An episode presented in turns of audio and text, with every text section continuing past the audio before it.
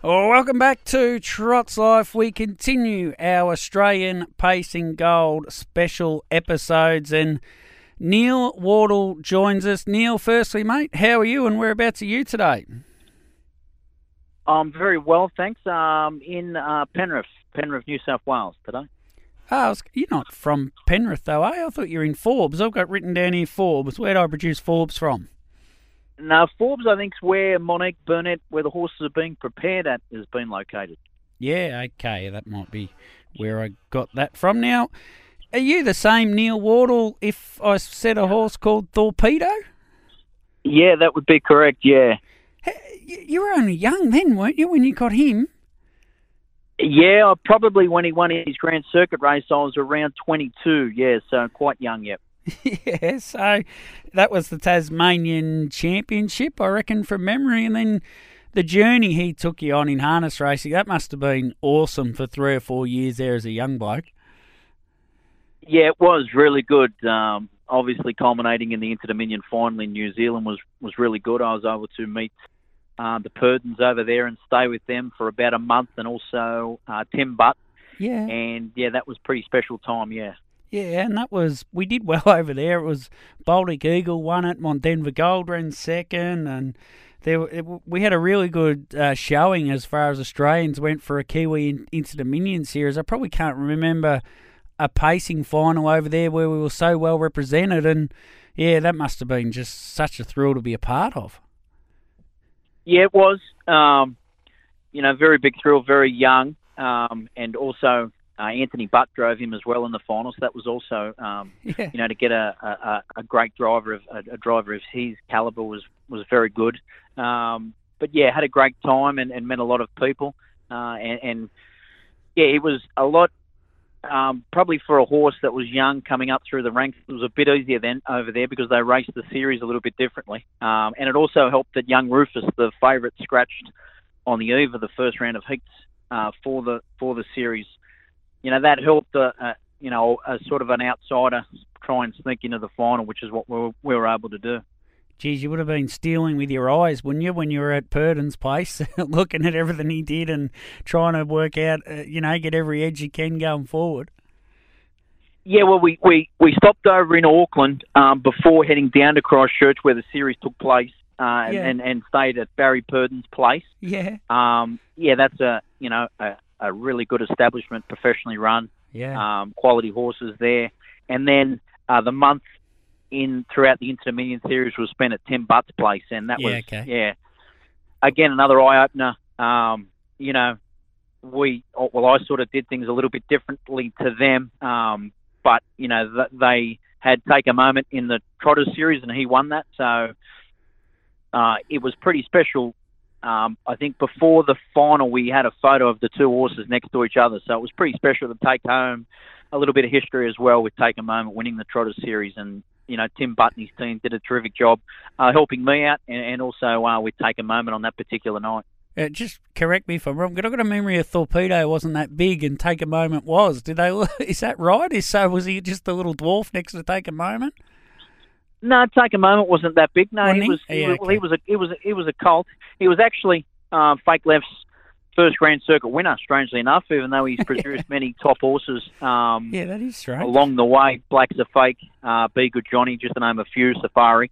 Um, and Torpedo ended up being uh, Fake Left's first ever Grand Circuit winner. So no, but he was a stallion. Uh, he was quite a, a reasonable size horse, and Take a Moment was only reasonably sized as well. They were both pretty similar in, in height, but um, yeah, I mean, he was a really good trotter. Take a moment, and then as I said, Tim, Tim and Anthony did a really good job with him. Yeah, he certainly was, and he wasn't even their best trotter in that era either, which is staggering to think, isn't it? But uh, we digress. Now you've got four in the sales in Victoria at uh, the Melbourne sales, so. Uh, the, the the one that's most intriguing, I suppose, is Lot 104 by Bold Eagle out of Yankee Stella. Yeah, he's an intriguing, um, intriguing horse. He, he's obviously going to create a lot of interest, being a son of Bold Eagle, um, Hmm. and out of a mare who's had two to the races for two winners, and, and obviously uh, this is her fourth foal, so she's only just sort of kicking off her, her breeding career. But she's a she's out of a um, she's a Muscles Yankee mare, which is a, a very common. Well, it's a common cross out of the the the seven foals that were bred in 2022. Six of them were either out of Muscles Yankee or they were out of a stallion of Muscles Yankee. So, yeah, okay. hence the reason why there is um, Bold Eagle's best son. At obviously the cross there, people know it works and people are happy to stick with it. What what was the trigger to get into the breeding of you know and going a stallion like Bold Eagle and getting Yankee Stella etc. and and these others? Obviously a change. I... Well, it just happened to be um, in place that I was racing a mare um, called Our Red Sky Night, uh, yeah. and then um, ended up sending her to Melbourne to race. Then she sort of just ran out of options in terms of a racetrack sort of um, ability wise and, and couldn't really be placed and, and wasn't really earning enough money to sort of keep it going. So um, the owner and I, Malcolm Sinclair, decided to breed from her, and that's really where it all started. We went to Art Major with her. She was a Bettor's Delight mare, and then we went to Sweet Lou with her, and that produced Sky Blue, who's run a couple of placings in Group One races and has done a, a really good job. Um, yeah. And then, yeah, things have just sort of taken off from there. I never really envisaged to get much into the breeding side of things, but when you buy one, you buy two, and then and then three and four, and then you think, well, why not? Let's take ten to the sales one year, and yeah, this is sort of where you are, you know. And and this Yankee Stella family is interesting because there's been some good horses, Majestic SJ, Valley SJ, etc. That and, and Revy J that have raced deep into their careers, if that makes sense. They've been good probably from two right through to open age horses, and to inject a bit of bold eagle blood into that family is, you know, it's a pretty exciting prospect. Yeah, it is. Look, yeah, there's, you know, with this particular bloke, there's a few exciting prospects. Yeah, the the family, no doubt. Um, Yankee Stella's hmm. mother, Steffi J, won 14 races, uh, 12 races herself. Um, and then when you add up her progeny, so um, Yankee Stella's brothers and sisters, there's 79 race wins con- between them. Yeah, um, yeah, yeah. And, and, that's also including um, Yankee Stella's two horses to race, My Mate Yankee and also Deprez. Um, so there's 79 wins between them and over 600,000 in stakes earned. So if yeah. you you know, you look at it from that point of view, and there's obviously a couple of Group Three races in amongst there um, with Valley SJ and and um, Majestic SJ. So, yeah, it becomes an exciting prospect. And then you throw in the fact that there's um, 15 trotters in the Melbourne sale, there's one in the Sydney sale, and one in the Queensland sale. So there's 17 trotters that will be competing for $100,000 um, for the APG trotters race. Yeah, it becomes you know, quite an, an interesting prospect, doesn't he? Yeah, well, uh, your chances there, if you get up and trotting and trotting well early, are pretty strong when you're one in 17, that is for sure.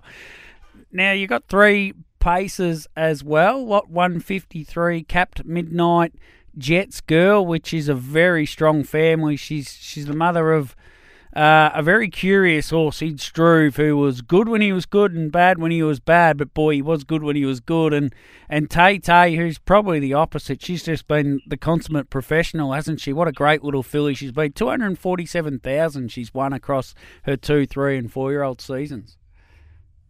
Yeah, she's done a great job um, for for Alex Ashwood. He's he's really placed her well. She's come to Sydney a few mm. times and been able to utilise her gate speed and and that's really been the making of her. Where you know each preparation she's probably gone out for a break, and he's been able to get her a little bit tougher, and and she's been able to sustain that real high speed that she's got um, for a little bit longer each preparation, and ultimately she's got her times down to to a, a pretty slick 150.3 at Menangle, and and along the way was able to win a Group Two race there as well. So um, yeah, she's obviously the highlight of the family, and as you say, Struve was was devastating on his day, and then he could really put in a shocking performance as well, which was, um, you know, expected of him at times as well. So it was, you know, a little bit of rocks and diamonds sort of. But he, he definitely possessed speed, didn't he? And definitely possessed ability. Um, oh yeah. It was just one of those things with him, wasn't it? At, at times he would deliver it, and at other times he wouldn't. It was like he had a, a palate issue or something. I never got to the bottom of it, but yeah, you know what I mean. Like uh, anyway. Uh, fa- the family's very deep too. It doesn't go past the second dam on the breeding page. Faith Prevails, who she had 10 foals, 10 winners, which you can't ask much more of. No, well, actually, no. She, yeah, it, it is a very deep family, um, mm. and, and, strangely enough, uh, this particular lot, lot one five three, is a filly as well, and, and, and it looks to be a filly's family, with Tay Tay being the standout out of Jets Girl, and uh, Fame Assured, Fame Assured also yeah. a filly out of uh, Faith Prevails. So the two fillies are are the best two horses out of um, the first and second dams. So that's you know pretty impressive for this particular filly, and, and also being out of a Jeremy's Jet mare. There was recently a a mare called uh, the Arch Nemesis, who's got three sub 150 performers in in um, in in her career, in her breeding career, and that's uh, she's a Jeremy's Jet mare, and and that's ongoing to with those particular stallions going to Captain Treacherous, and obviously Cap Midnight is a son of Captain Treacherous. So out of the yeah, Jeremy's okay. Jet mare, uh, the Captain Treacherous cross has worked really well. So there's two, you know, sub 150 performers out of that mare, the Arch Nemesis, and and you know, hopefully this particular stallion, Cap Midnight, can do a nice job as well. He was an expensive yearling purchase, very fast horse himself, posted a, a, 148.6 himself, so he had ability on the racetrack. Yep hopefully on the in the breeding barn he can do a bit of a job as well. This is, you know, his first sort of progeny that are going to be looked at at the sale ring, so it'll be interesting to see how they go there. Yeah, well, you've done well there because you answered my next question. So we'll move on. 191 by Sweet Lou out of Piece of My Heart, who is a mare who raced for six wins, Piece of My Heart, and she's uh, the mother of a horse that's owned by Kevin and Noah, or was at least named by them at least, uh, Eagle. Yeah, she's she's again just a young mare that, that this is just her fourth foal. Um, she was a, a 2011 mare. I actually raced her myself. She was quite a gritty mare, quite a tough mare. Um, never really never really gave up and, and, and really always put in and gave you 110% on the racetrack. She's a she's an art major mare, and they're sort of sort of mares. And this particular cross, um, going to Sweet Lou, is the same cross as St. Louis Blues, which is a you know a one point a 1.3 million dollar performer and a Group One winner, and he's paced a 148 and two. So the cross the cross does work. Um, yeah, she's a lovely long filly. This particular filly um, plenty of power behind and real powerful hindquarters. Um, I expect her on the day to really look and present um, in really good order. They're all at Monique Burnett's place, and she does a really good job with them. But this particular filly uh, was sort of one that's always been really tracking in the right direction all the way. She's nice type to look at and very nice to do anything with. So expecting her to get a, a, few lookers on the day, being by Sweet Lou. He's a bit of a boom sire at the moment. He's only going upwards in, in price, and his progeny continues to, to win every week. You seem to pick up the, yeah. the result page, and Sweet Lou's winning multiple, multiple races. He's really doing a job of us as a as a sire, and, and Woodland should be really proud of themselves there through getting his contact, and they're they're doing a really good job promoting him, and and he's he's definitely going to go up again in price next year. That's for sure. He stands for twenty thousand in in America this year, yeah. um, which is a max for him. So he's a stallion that's definitely going to keep rising. And his fillies seem to be doing a really good job as well. Even though St. Louis Blues not a filly, uh, he's progeny fillies wise are doing a really good job. So look, I expect this particular filly to, to create a bit of interest given the fact that she'll catch your eye as she walks on by. So the the the, the piece of my heart, the mare that you raced, you got her back. She she had a couple of foals for Alabar. She yeah, she raced for me, then went and raced um, for connections for the Noel Shin stable, and yeah, then I think okay. Alabar purchased her off Noel Shin, and yep. then I purchased her off off Alabar. I've purchased a few horses off Alabar in my time, and yeah, she was one of them. Now the next the next one, lot twelve uh, two one two, a cult by Art Major at Smyrna Dulesu, who I think I've pronounced that right. Uh, this this story would go some way back. I reckon uh, Lauriston Bloodstock. There was a few people went over to America and bought some mares out of some sales in America, and the job they've done in Australia since is amazing. And she was one of them, and produced uh, Follow the Stars, of course, who was a nigh on champion. He was an Australian two year old horse of the year, Steph's best, first responder of recent. So it's not just, it's a deep family and it's a recent family. And to have an Art Major colt at the sales out of this family is something pretty special, mate. Yeah, look, obviously he's he's the standout boy, and and um, yeah, he's going to create a lot of attention on the day, no doubt. He's yeah. as you say, Smyrna Deruso is um, a two-time group winning producer of, of two-year-olds. Uh, she's got two Group One winning two-year-olds, and no other horse in the sale in the in the APG Melbourne sale has two uh, Group One winning two-year-olds. So, yeah, look, if you want you know two-year-old form, if you want to be a part of the APG two-year-old final, this is probably your ticket. He's, he ticks all the boxes up. Majors just come off um, being crowned the leading two-year-old sire in Australia and in New Zealand. And as we just said, Smyrna Durasu has got Follow the Stars, who won the APG at the age of two, and First Responder, who won the Nutrien Classic at the age of two. Both Group One, both sales races, both Group One classics. And she's also got their Steph's Best, who runs second, second, in an APG Gold yeah, Final yeah, as well. Yeah. So you're talking, you're talking horses that hit the ground running at the age of two can line you up for the $150,000 Colts and Geldings final. Yeah, if you want to be a part of that final and, and nearly guarantee yourself a spot there, this is the bloke that you've got to come and look at most definitely. And potentially, mate, like if he measures up, well, follow the stars is a stallion. I'm sure he is, and you know th- this is a potential stallion, really. Well, it is, yeah. He's potential stallion uh, after he does finish his racing career, no doubt. Yeah. And well, you know, along this line as well, out of a Cam's Card Shark mare, you've got Testa Faith, who's an American Horse of the Year, who won 2.4 million. And as you say, Follow the Stars has done a reasonable to good job at stud. He's he's the sire of 331 horses. He's got 184 live foals for 135 of them winners, and he's averaging uh, just over twenty-seven and a half thousand dollars per starter. So for yeah.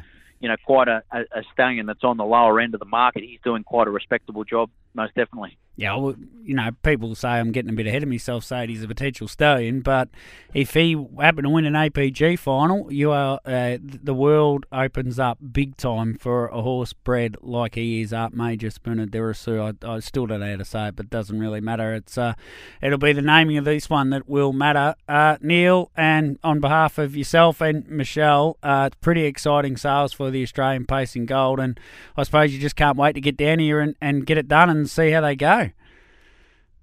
Yeah, look, can't wait. It's, it's you know this has been a little bit of a, a longish process. I mean, you know, the mares are in file for 11 months, and then to get them to this stage, you're you're looking at about another 16 months as well. So, you yeah. know, you're, you're all up at about sort of 27, 28 months, and now to be only a couple of weeks away is yeah very exciting. And it's look, it's good for APG to be back as well. They they they yeah. didn't ha- hold sales in Melbourne last year, so it's it's exciting for them. And look, I'm happy to be a part of it with them and, and present four nice horses that you know they'll do everything they can to sell them and, and, and attract the, the people there to buy them. So it's look, it's exciting time for everyone. Why, why'd you choose Melbourne over Sydney? Well, I chose Melbourne over Sydney because Smyrna Deruso, ah. first responder, obviously races in Melbourne. Navuka Long Eagle races in Melbourne. Tay Tay races in Melbourne. And I, I, sort of feel as though Melbourne's probably a bit stronger trotting state than Sydney at the moment. Yeah, and trot for Bold Eagle as well. For the Bold Eagle to be in Melbourne was probably important too.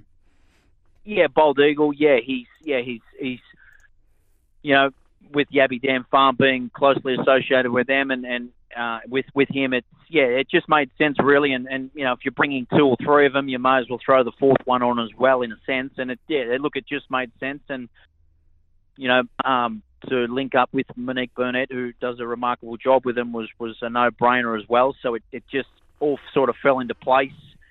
And ultimately, with the two sales, um, and I sort of was of the opinion that Melbourne may be the stronger, uh, the, the weaker of sort of the few sales that were out and about as well. I sort of thought, well, that might be an avenue as well where we can inject these nice, real good bred horses into this sale, and they'll they'll they'll definitely get eyeballs on them. That's for sure, and and be given the opportunity to be sold. Well, you could have a couple of sale toppers, Neal. So best of luck on the day.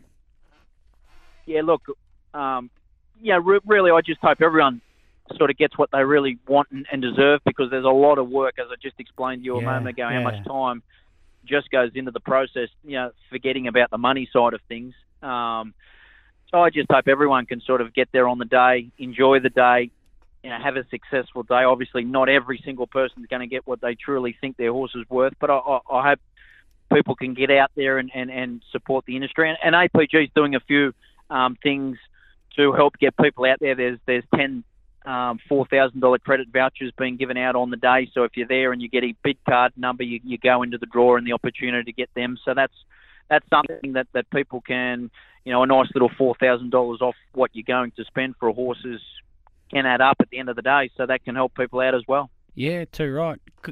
Neal, thanks so much for joining us on Trots Life, and uh, look forward to seeing how you go, mate. Beautiful, thank you. Let's take a break. We'll come back the other side with a short reset. Then Juanita Breen and Margaret Donohue still to come in, in this hour.